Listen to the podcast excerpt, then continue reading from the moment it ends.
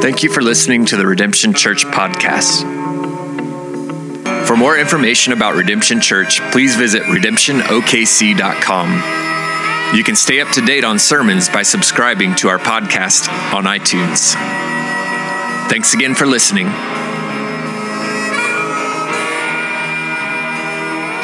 We are going to be in 1 Timothy chapter 5 today. Let me pray for us and we will dive in. Heavenly Father, thank you for your word. Thank you for the truth of your word. Thank you for promises that we have in it that you will not leave us nor forsake us, but that none whom you've given the Son uh, will escape his grasp. That we can rest in your, your strength and in your goodness.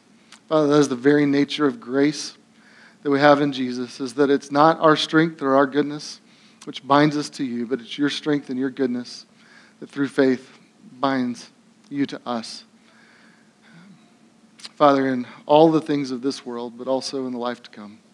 Father, we pray it in Christ's name. Amen. Well, 1 Timothy chapter 5, if you've got your Bibles, you can turn there, your device, wherever it is you want to look that up. We're going to be walking through the end of chapter 5, the beginning of uh, chapter 6 as we continue our study called The Good Fight. Today, we're going to be talking about your job. Last week, we talked about widows, and I know for some, it maybe didn't feel as immediately present or uh, applicable to your life, um, but I think it had something for all of us. But today, we're going to talk about work. And surely work touches all of us, and, and none of us can escape the need to work. Um, and so hopefully every one of us will find something here. Have you ever wondered if your Monday through Friday, 9 to 5, though, had any significance or meaning? Do you ever wrestle to find motivation to go do your Monday through Friday, 9 to 5 sort of a gig? Uh, we're going to look at some, at some verses here today that I think shows us why it's important, but also tells us how we can find honor and motivation in our work. Uh, my work inside the church, and, and, and, a few of us may fit that description, but then also uh, Paul's going to connect that directly to uh, the work of others in our world. And so we're going to get to that as well. What we're going to see is that whether you work inside a church or outside of work, your work has value and meaning. It is, it is something of great service. So let's look at uh, chapter 5. We'll start in verse 17.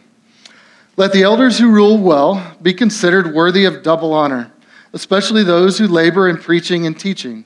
For the scripture says, You shall not muzzle an ox when it treads out the grain, and the laborer deserves his wages. Do not admit a charge against an elder except on the evidence of two or three witnesses. As for those who persist in sin, rebuke them in the presence of all, so that the rest may stand in fear. In the presence of God and of Christ Jesus and of the elect angels, I charge you to keep these rules without prejudging, doing nothing from partiality. Do not be hasty in the laying on of hands, nor take part in the sins of others. Keep yourself pure. No longer drink only water, but use a little wine for the sake of your stomach and your frequent ailments. The sins of some men are conspicuous, going before them to judgment, but the sins of others appear later. So also, good works are conspicuous, and even those that are not can, that are not cannot remain hidden.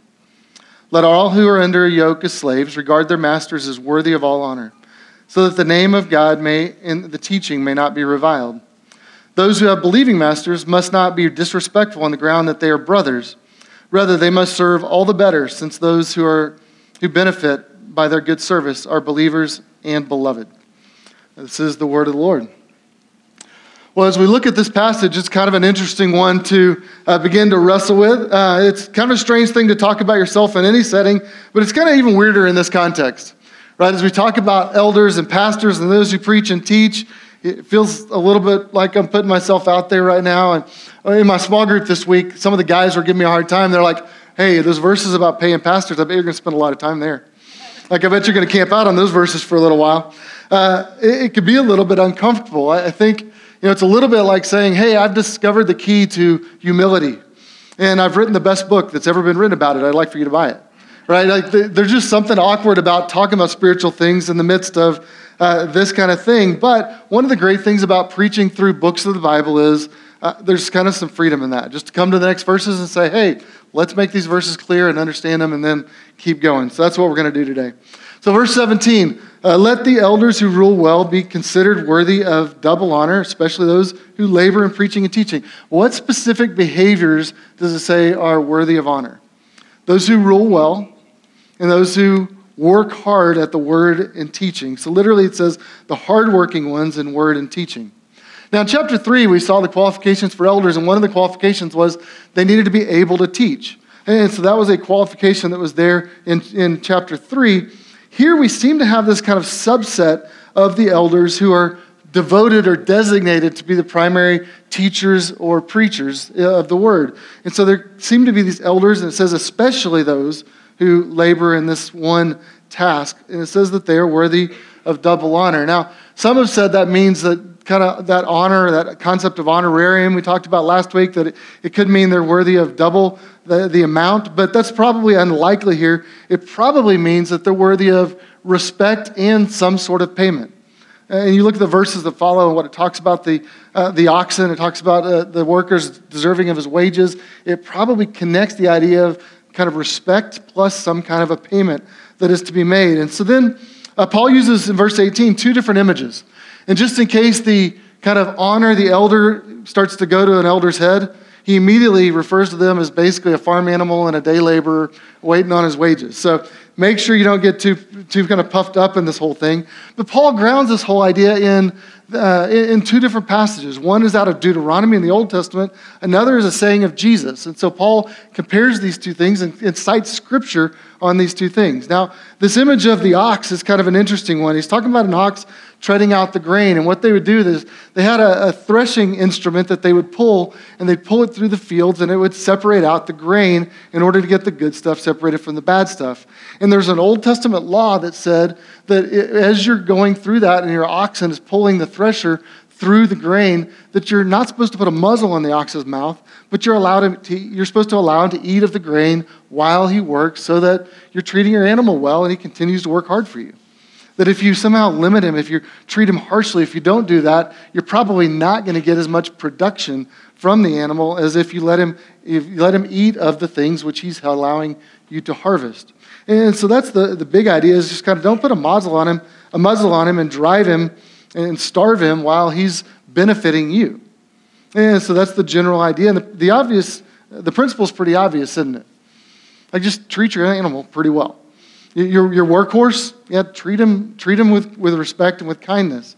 You know what? After 30 years in, in, in kind of invested in church work and a lot of years in, in pastoral ministry, I can see the wisdom of this verse without a doubt. That, that I, I just see over and over throughout the, the, the, the churches that I've been a part of that the way in which you treat those that are kind of in this sort of a role reflects very much on the nature of the community of the church as a whole. As a whole. And I think it, goes, it goes way beyond money. In fact, Jesus said, Where your treasure is, your heart is also. I think it, it really is about what we value as a community, what things we're invested in, what it means for us to relationally connect for one another and, and to care for one another. So, Paul, the, the basic idea when he says the worker deserves his wages is that uh, that, that God's design is for some who are set apart for the work of the ministry to be paid so that they can focus all their time and energy on the work of the ministry. And so we all have jobs, right? How many of you have a job? Right. So many of us have jobs. Uh, most of, all of you have responsibilities that may qualify and fit as your job. You may not earn a paycheck, but you've got jobs that you do. You've got responsibilities and things that you do. We all do. Pastors are some of those that have jobs just like you do. It's just their job happens to be in the church. And so, uh, as we think about this whole idea, uh, Paul, it's interesting. In, ver- in chapter 3, Paul already says that a qualification for elder is they can't be hungry for money that they can't be uh, they can't be given over to the love of money in chapter 6 so the very next chapter after this paul's going to talk about false teachers that are that are seemingly kind of using their influence spiritually in order to garner wealth. And he's going to talk about godliness with contentment is great gain. But he also says the love of money is the root of all kinds of evil. So you need to understand this is not about getting wealthy. This is not about the prosperity gospel. This is nothing to do with that at all. The idea here is just uh, we've got work to do in the ministry of the church. And all of us, as we've said several times in this, cha- in this book, that the, the uh, primary image or one of the main images for the church is what? The body of Christ. And the body of Christ has many members. And so all of us are members of the body of Christ. All of us have work to do. In fact, the, the responsibility of the ministry of the church falls upon every member in the church, right? And so the pastor is just one of the members of the church, but he happens to be one that's set apart so that his ministry he can focus on full time and, and not be distracted through other things. And so that really is the idea of what Paul's trying to get at here that the church makes a choice to invest some resources in certain leaders in order to enable the ministry to flourish and primarily to enable them to lead in the kinds of ways that he highlighted. And so he talks about ruling, he's talking about leading, the oversight of the whole church and direction of the church, and then especially those of preaching and teaching. Now, let me just address some awkwardness here. Uh, there's a lot of abuse in this, in the life of the church, especially in the West. Uh, there, you hear the reports. Anyone see the, the, uh, the side about sneaker preachers or preacher sneakers? That just showed up like the, the incredible amount of money that preachers were spending on their shoes when they were on stage. Uh, it just it get, can get to be really obscene and absurd, right? Like there's all kinds of things that you see. You see the reports of you know the jets and the things that are going on, and so because of that, I think we've got some natural skepticism when we hear this. And I just want you to know, and we try to be as transparent as we possibly can be. I, I don't have a jet. Like there's not one of those out there somewhere. I, I assure you uh, that I don't. Um, let me just say some of this. When we first started, uh, I was, we, we have an elder advisory board, and I submitted my personal family budget, and they went line item by line item through it, and we helped use that to, to, set, uh, to set sort of our salary and what it would look like. But I don't have the ability to set my own salary. Uh, someone else does that. And so we have an advisory board that does that, and as we have our own elders, they will do that. We have a finance team made up of members of our church that go line item by line item and process all that. We've got a third party bookkeeping company that does that, that's outside of our purview. And so there's a lot of accountability, a lot of structure around that. I don't have the ability to dip into any of that. So I just want you to know that. Uh, we want to be as transparent as we possibly can with you and just let you know uh, kind of here's how we operate and here's what that looks like. And, and if you ever have any questions about any of that, feel free to come ask. But the heart behind that and what Paul's saying is, that we want to be about furthering the mission of the church. And if we can invest resources in a few that can devote all their time to that, and that's going to enable us to further the mission of the church, then man, we want to do that. We want to, we want to move forward. In fact, and we would love to be able to hire some other people. And as God brings resources to us to be able to hire kids pastors and students pastors and other, other things, and as God draws that money into us and, and gives it, I mean, we will take it and invest it. We want to steward well the resources we've got in order to further the mission of a kingdom. And so uh, we, we, we want to see Jesus exalted in the city, and we want to see disciples raised up. We want to see you flourish as those who are, who are walking with Jesus. And so anything we can do for Jesus' kingdom, we want to invest that well. And that's, that's the heart of this.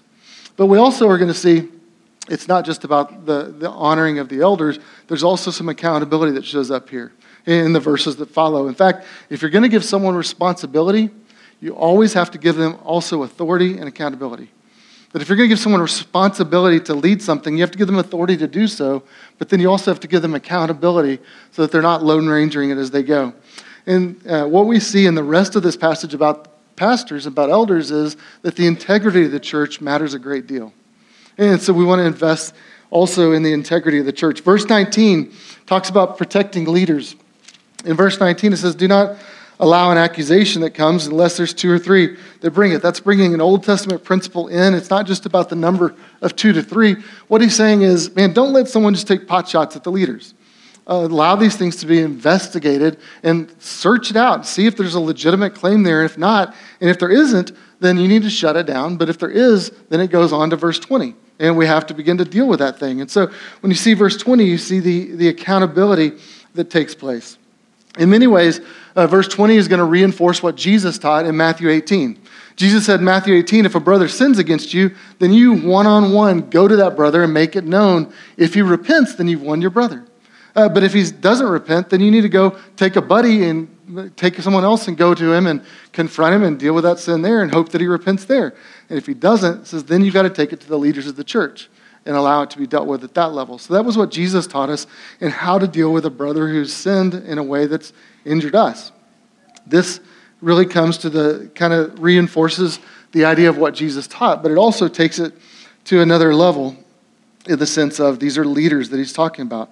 So he says, in the present, uh, I'm sorry, for, as for those who persist in sin, rebuke them in the presence of all, so that the rest may stand in fear. Friends, that's not a fun verse to read from this chair. Just going to say, not that I'm sitting, but from this seat, from where I'm sitting, uh, that's not a fun verse to have to read. Um, if you've ever seen that happen, and it's, it's not a fun thing. And you need to know the goal, the goal is not to shame a brother who's, gotten, who's fallen into sin. But it is supposed to have a effect on us when it says, so that all may stand in fear. That if a pastor, if I fall into grievous, unrepentant sin, you guys have to say it here. Because I get up here and I teach. And, and there's, a, there's a, a weightiness to this. There's a weightiness to me when I read in the scriptures that those who teach will incur stricter judgment. There's a, there's a burden that comes with that. And if I fall into sin, you guys have to get up here and talk about it. Because that's the consequence of what it is. Because, you know why? Because my feelings aren't as important as your feelings about the truth of God's word and about the truth of the church and about the truth of the gospel. And I'm a fallible man, but Jesus is not. I'm a man who can fall, but Jesus will never fall. And so we have to stand true to that in the, in, in the light of those situations when it happens. And you know what? The biggest problem of the church has been in dealing with these kinds of issues? That the church didn't deal with things, but they allowed news agencies and radio stations and others outside the church to deal with these things. That in some of the big cases where we've seen, one of the reasons churches get so many, get so many pot shots is because the church didn't adequately deal with the things that were going on in its midst. And they had to wait for an unbeliever to come and raise those issues. And that that invalidated or brought into question the truth of God and the truth of His Word. So, friends, there's a, there's a weightiness to this that we have to live in and that we have to do, uh, that we have to be honest about. And it's important to do that. Uh, that leads us really to verse 22. And it says, Do not be hasty in the laying on of hands, right? So it's saying, like, if, if that's the case, and if that's the consequence, and if that's the severity with which we have to deal with this, then and you shouldn't just make anyone a leader. Like, don't put that burden on someone. And also, don't put the weight of your own endorsement of that person on someone if you haven't properly vetted who they are. And you feeling the weight of that? This is what it's talking about when it says, don't lay hands on someone too quickly. It could also be taken another way. It's saying that after a man has fallen, that there is hope for restoration, that if a brother's fallen into sin, there may be a time for restoration, but it ought to be slow it ought to be a long period of time. It ought to be a weighty thing before we put them back in. So it may be saying that if someone's fallen, don't just say, don't just let them say them sorry, they're sorry and then throw them back into their role as a teacher, as an elder, as a leader. But wait and give it time. You know, I learned this the hard way. And we had a leader in a church I was a part of, and um, came to me one night and just said, "Hey, can we meet?" And we went and uh, got down, went down into my basement. We talked, and he began to weep and he began to cry. He began to tell me, Man, I have, I've gossiped about you. I've lied about you. I've worked behind your back against you. I've done uh, all, all, manner of um, kind of assuming the worst about you. And I've come to the realization that those things weren't accurate. And he said he was sorry, and he, everything in him seemed to be really repentant. We spent about a couple hours just processing all that information. You know, one of the things that happened at the end of that was we kind of put him back into leadership, and he did awesome for three months. And then after about three months, went right back to his old ways. And what I learned was do not be hasty about the laying out of hands. Do not be hasty about restoring a brother because of apparent contrition, because of emotion, because they shed a few tears. But wait and see for a tra- watch the track record and see whether they've been restored. And that's an important thing for us to do. And so these are the principles that he talks about when he talks about leaders. Then you get down to verse 23, and it feels like there's this kind of left uh, kind of hard left turn that he takes. Uh, your Bible may put it in parentheses. He says, hey, no longer drink only, only water, have a little wine. Um, now, this room feels a little heavy right now. We've been talking about sin and severity and all this stuff. He's not saying, like, dude, I know that's a lot, like, go drink a little. That's not what he's trying to do here. Uh, what he's saying, he just kind of takes this weird parentheses, though, and goes over and says, apparently Timothy had a weak stomach.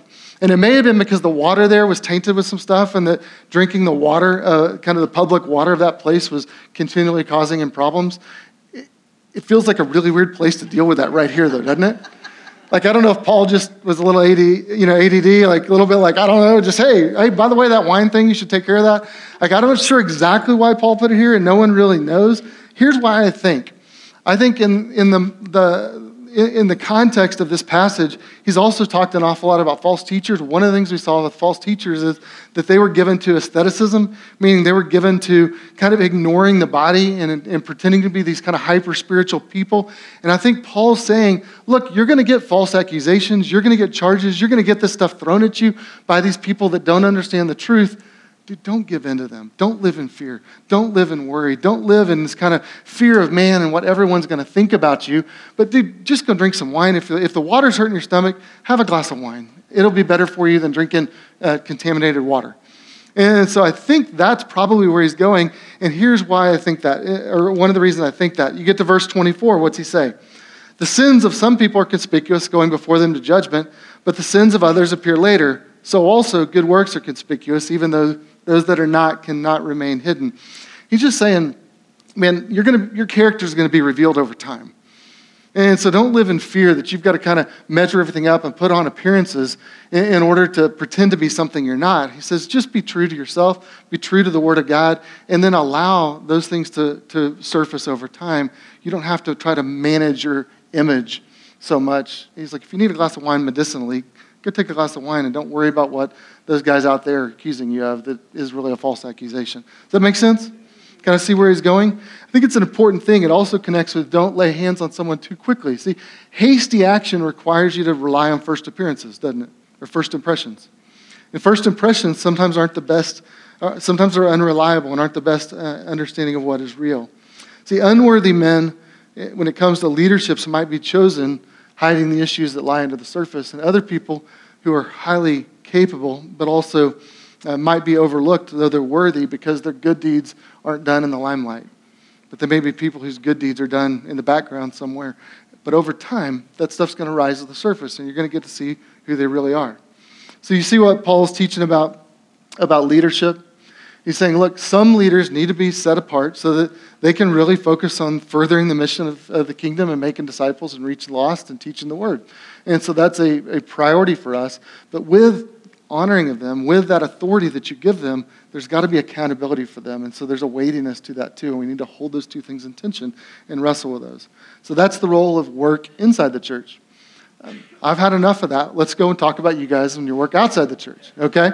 We shift gears a little bit and get to verses 1 and 2. Because uh, one of the things you see is that pastors can bring disgrace on the grace of Christ, but others can as well. And so when you get to verses, uh, chapter 6, verses 1 and 2, he, we have to deal with this issue. Uh, first, he says, Let all who are under a yoke as slaves regard their masters as worthy of all honor there's a kind of a strange concept here when he begins to deal with slaves. Some of your translations may say bondservants because they're trying to kind of distance themselves from this idea of slavery. And in some ways, slavery was a really different thing in that culture than the way we think about it in kind of 17th 1700s, 1800s in America and, and in our world. It was a different thing in that culture. But there was probably about 60, best estimates we can figure in the Roman Empire, are about 60 million people who would fit this category. And so there's kind of this indentured servitude of slavery that took place. One commentator said, slaves enjoyed equality of status within the church, but decided inferiority in their respective households. An irreconcilable antithesis which found its only solution in the ultimate abolition of slavery. So the problem here is that Paul is not trying to necessarily overthrow slavery in the Roman Empire through this passage. Think about the context for a second. Paul's writing to whom? We've been in this book a long time and it's named it, so hopefully y'all can pull this out. Paul's writing to whom? Timothy. And where is Timothy? Deep thinking here. What city? Ephesus. And so he's in a city in the Roman Empire, a, a, a, huge metropolis that's got all kinds of multicultural people coming from different regions from around that world. There's huge uh, kind of false pagan worship that takes place. They take a whole month and devote it to a worship of the god of Artemis, and they come in and they, they have this worship that takes place there. But you're in the Roman Empire, which is definitely kind of on the anti Christian side. In fact, the Roman emperor looked himself very much like a godlike figure. And so you have this entire Roman Empire, and Paul's writing a letter to a single pastor in a single church of a single town in this empire. And it's unlikely that Paul is going to say, Hey, Timothy, you and your little church, who's not in really a part of the Roman Empire, why don't you overthrow everything that's being done in the Roman Empire? And so some people have raised the question, like, why didn't Paul just go off on slavery right here?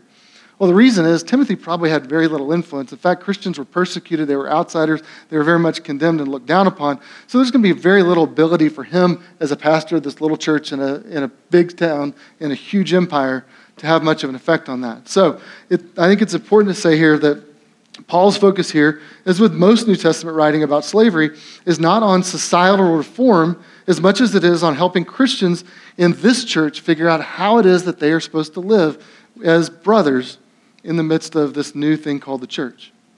So, the scenario he brings here is that you actually had slaves and slave owners who are both in the church. So, Timothy's got to pastor these guys, and they're together. Now, here's the interesting thing is worshipers, they are equals. In the sight of God, they are equals. In the sight of the church, they were equals. They were very much peers and brothers, and they considered themselves to be brothers. And yet, in the Roman Empire, one was severely inferior to the other. You imagine the tension that might feel, that you might feel when you walk into church and it's like, this is my brother and we get to be together, and then you got to go home and he's saying, hey, I need you to do this job.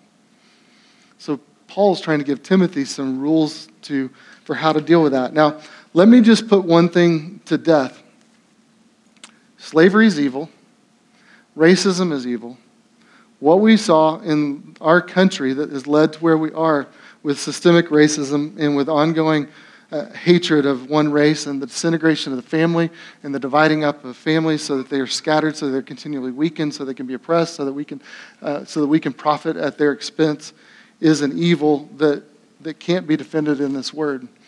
But I need to say that out loud because we've had idiots that have tried to use this word to defend that kind of action. So I just want to say without a doubt that I don't think Paul's trying to say we need to overthrow that here, but I think we need to know that that is the truth of God's word, that we are all made in the image of God. Whatever color your skin is, whatever pigment that you seem to bear on display, you're made in the image of God. You are a glory. You, you're one who bears the glory of God. And so there's no room for racism in, in this book, and there's no room for racism within Christ's Church. Is that clear? All right, try to beat that horse to death. Um, let's move on and talk about work, okay? So applying this to our day and how we and where we are and how we're trying to function in terms of our own work – Mean, we all have bosses. We all have masters of those that we report to, those we answer to. So let me rephrase this for us and just deal with it here. Let all who are under the yoke as workers regard their own bosses as worthy of all honor. Oh, now we're stepping on toes, right? Like as long as we were talking about, you know, other cultures and other things, you're like, oh yeah, they should probably do that. That'd be hard. But now we got to deal with it when we think about us. When you think about regarding your own bosses, let me say this. What he was asking them to do is way harder than what this is asking us to do, right? Their, their task was actually much more difficult. Let all who are under the yoke as workers regard their own bosses as worthy of all honor, so that the name of God and the teaching may not be reviled. Those who have believing bosses must not be disrespectful on the ground that they are brothers. Rather, they must serve all the better, since those who benefit by their good service are believers and beloved. And as your boss who is a believer, do you view him as a fellow believer, a brother, and one who is beloved of you? And that's what this is asking us to do. Now, as you think about this, let me just say it's kind of a birthright in our country to complain about your boss. Right? Like that's just part of work. You're supposed to go in and whatever it is they decide, you're supposed to kind of bicker about it. That just seems like that's part of the part and parcel of, of how we're to operate and what it is that we're supposed to be. It's easy to give ourselves into criticism. It's easy to give ourselves into gossip. Um, and that this says we're to, we're to regard them with as worthy of all honor. Now, we live in a day when authority is despised by many. Like, we, we don't like authority. And I'll just say, that, like, that's not new. Like, no one's ever liked authority. Like you go back to the Garden of Eden, and ever since then, since then people have pushed and bucked up against authority. Uh, none of us like to submit to someone else. We all want to be in charge. Let's just be honest resistance oftentimes feels better, doesn't it, than submission? It makes it hard. And yet, also, I think it's important to say um, relationships with those in authority are often mixed and kind of messed up. One, we all have experiences and baggage we bring to that. Uh, But two, you're dealing with a boss who's a sinner and a boss who makes wrong decisions and a boss who makes mistakes. And so, because of that, I think sometimes those have caused us hurt, and that, and that just makes that turmoil even greater when we think about how it is we're to operate. And yet, he calls us to be respectful. Uh, I think it's also important to say resisting authority is not always wrong. There are times when you're asked to do something that violates the will of God and you need to take a stand. And so it's not as though this needs to be just, man, just you need to take whatever it is that comes your way. But um, we are called to, to be respectful of those in authority um, in most cases. Um, now, here's the, here's the reality for us not everyone that's an authority over us has truly earned our respect, have they? You ever had a boss that you have a really hard time looking up to? Ever have a boss that you not only don't look up to, but you look down on because of, of who they are? I think it's an interesting thing in this passage. It says, regard them as worthy of honor, meaning consider them as worthy of honor, meaning make a choice to treat them with honor. That it isn't as though they've necessarily earned it, but you're going to choose to act honorably towards them, even when it's hard. But I think when we think about the, this, and I just think of experiences in my own life, I think of coaches that I've had, I think of teachers that I had. I had one teacher in college that uh, day one, I'm, I'm 100% certain his goal was to make every girl in the class cry. And he just was a was an evil man. And I'll just say this I had a really hard time. And I did not get the best grade because I did not want to do anything for that guy. Because the attitude and everything in that. You're going to have authorities, and you're going to have people that you're going to look at, and it's going to be really difficult for you to treat them with respect. And yet, we're called to somehow treat them with some kind of, uh, with some kind of an honor. Uh, parents, I say this? If, if you don't teach your kids to do this, uh, they probably won't get it. And there's an old Spanish proverb that says, an ounce of mother is worth a ton of priest. Moms and dads, the little bit you do uh, in terms of shaping the way your kids think about this is going to be way more effective than what we have to try to do to repair it as adults. That if you don't shape them in the early years to respect authority, us reshaping them after 18, 20, 28 years of running a certain way is going to be far more difficult. If you are continually running down your boss, and for 18 years they've heard you criticize and, and bemoan every authority figure in your life, that's going to have an effect on them. And you're going to have to, you're going to, have to deal with that, and they're going to have to learn the hard way if they don't learn it, if they don't learn it at home. So, how should a Christian in a workplace be different from others? Well, it's interesting that, notice the motivation that he gives in verse 1. He says that we're to treat them, we're to regard them, consider them, choose to honor them as worthy of honor, so that the name of God and the teaching may not be reviled. He's talking about the gospel, he's talking about the truth of what we believe, that the, the message of the faith, our doctrine, and the, the actual the name of God, the person of God, won't be reviled because of our actions. So somehow our motivation for this is we honor them not necessarily just for their sake, we honor them for God's sake. We honor them for the sake of God's good name. Uh, Colossians 3 uh, says that our work should reflect our faith, and this is another, another passage that deals with the same sort of a concept. Uh, if you go to Colossians 3, I think I've actually got that on the screen. You guys can just read along. It says, Obey in everything those who are your earthly masters, not by way of eye service as people pleasers, but with sincerity of heart, fearing the Lord. Whatever you do, work heartily as for the Lord and not for men, knowing that the Lord from the Lord you will receive the inheritance as your reward. You are serving the Lord Christ. So we're called to, uh, to obey and to honor our earthly masters. But you notice what he says not as eye service, as people pleasers, but with sincerity of heart. And it's pretty easy to say one thing to your boss's face and then say something else about him at the coffee shop, isn't it? That's what he's talking about is don't don't act one way in front of your boss and then act some a different way uh, behind their back. Don't, don't, uh, don't talk about her to others in a way you wouldn't talk to her face to face when you're dealing with those that you work with. It's interesting, too, when you think about uh, kind of what it says. It says you're to work heartily as to whom? As to the Lord. And do you think about your work when you're working? Do you think, God, this is for you? God, I'm doing this unto you. God, I'm, I'm going to serve as best I can for the sake of your name. I'm going to serve the best I can as an act of worship for you. It says you're serving the Lord Christ when you do your work. So it's interesting that, that if you don't have a boss you respect, you still have a motivation to do what's right, don't you? Because you do your work not unto the boss you can't respect, you do your work as unto the Lord. That's a good thing. And it's been said do not worship your work, but allow your work to be worship. And I think there's an important distinction there. And work is not the center of our lives, although, let's be honest, we may spend more time thinking about work and more time at work than in any other arena of our lives. It's the nature of life in a fallen world that we're going to toil, we're going to struggle to make ends meet, we're going to fight to be able to pay bills off and to make a living and to do all the things we need to do. That's just a part of life. And so we're going to invest an awful lot there. We don't want to worship our work, we don't want to make it our God. But we do want to see that our work can be worshipful. And that, I think, is what the passage is trying to get us to see this. Have you ever thought about the fact that you could work so well that it would adorn the testimony that you have of God's grace in your life? That through the quality of your work, through the effort of your work, through your attitude at work, that you would actually adorn the gospel.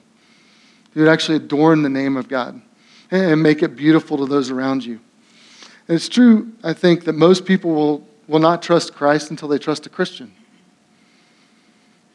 Most people are not going to put their faith in the message that you give them until they trust you and they want to hear what it is you have to say. And what he's saying here is that your work is something that opens a doorway for you to be able to share the truth of God's word with others. And, and, that if you don't work in a way that's healthy, if you don't work in a way that's honorable, you're going to shut the doorway for the message of God to go to that person. You're going to actually cut them off from that message. So as you think about just our lives, and I was just thinking about that this, uh, this week and just thinking, yeah, don't, don't be speaking condescendingly of your boss five days a week and then ask him to church on Sunday. Right? As that's probably not an invitation they're going to receive. Don't be disrespectful to your coworkers five days a week and then expect them to respect your faith. Don't, uh, don't, don't cut corners at work and expect your coworkers to want to hear about the way, the truth, and the life named Jesus. There, there's, a, there's a weightiness also to our work and what it is we are to do. And the sad thing is, some people in our world have lost their ability or their right to share the truth of their testimony and of God's good grace because of the way in which they have, off, they, they have done their work. Your testimony and your message of Jesus depend also on this. When you think about what it means that the gospel might be revered or reviled, based, based on the way in which we, we operate at the office. And that puts some meaning and some significance into our work, doesn't it? Here's the thing this book is true, the gospel is true. God is true, and God is trustworthy. None of that is up for grabs here. But we get to choose if we're going to uh, blaspheme or adorn the gospel in the book with how we work and the way in which we live. We get to, we get to put, uh, to beautify the message through our actions and through our attitudes. So, friends, do your job. Let your behavior um, make a way for the gospel to, to be heard. You know, as I, I, was talking to some people this week, and I was thinking about those who are those who are teachers in this world, and, and just the, the the hard task that you have to go and to love students and to instruct students. Many of them who don't really want to learn, many of them who don't really want to uh, want to respect authority, and many of them are going to push against you. And yet you're called to go and to love and to call them and, and to, to teach them, to instruct them, and to uh, do all you can to be a blessing to them. I was thinking about salesmen. I was thinking about oil field workers in an industry that goes up and down and fluctuates. And, uh, and it can be difficult, the, the jobs that we have and the things that you guys have to do. And I just want to acknowledge it's hard. It's hard sometimes to go and work in a world where people are so antagonistic and where our society is so polarized and where there's these kind of counter ideas that, that uh, run throughout our culture. It can be really difficult for us to know exactly how it is that we ought to operate. And yet, um, I also am a little jealous at times, to be honest. I love what I get to do, but I remember some of the times when I worked in telecom and I got to rub shoulders with man, dudes that didn't know Jesus. And I got to, to interact with people that uh, were kind of out and had different approaches to life. And I remember getting to walk through offices and uh, interact with guys, and guys coming in uh, and just saying, man, what faith are you? I need something. And like just having these kind of raw conversations with people that they didn't know the gospel. And there's times when I'm jealous of that. And yet I know my call is to be here, and this is my work. And yet your work is to be there. And your message is to be there, is to be heard, both in your behavior and your attitude, but also through your relationship. That you want to live in such a way that, they, that their curiosity is piqued. And why is his attitude like that? Why does he show up for a smile when, his bo- when his bo- he works with the same guy I do? Why does he do good work even when his boss, uh, even when, when he's not treated fairly? Why does he respond with kindness when he's been disrespected? Why does he not bow up in anger but offer grace to those around him? You want to pique their interest, that they might say, that you might be able to say, well, let me tell you why. Because I have a God who's gracious to me. And you begin to, to point them to a Savior. Friends, our coworkers may not know the difference between grace and law. Our coworkers may not be able to walk through the book of 1 Timothy and tell you the storyline. They may not know the difference between um, the doctrine of substitutionary atonement and other views of, of God's grace. But they do know the difference between sloth and hard work. They do know the difference between respect and gossip. They do know the difference between kindness and anger. And when we act in those ways, we create an opportunity for the gospel and God's good name to be, to be honored.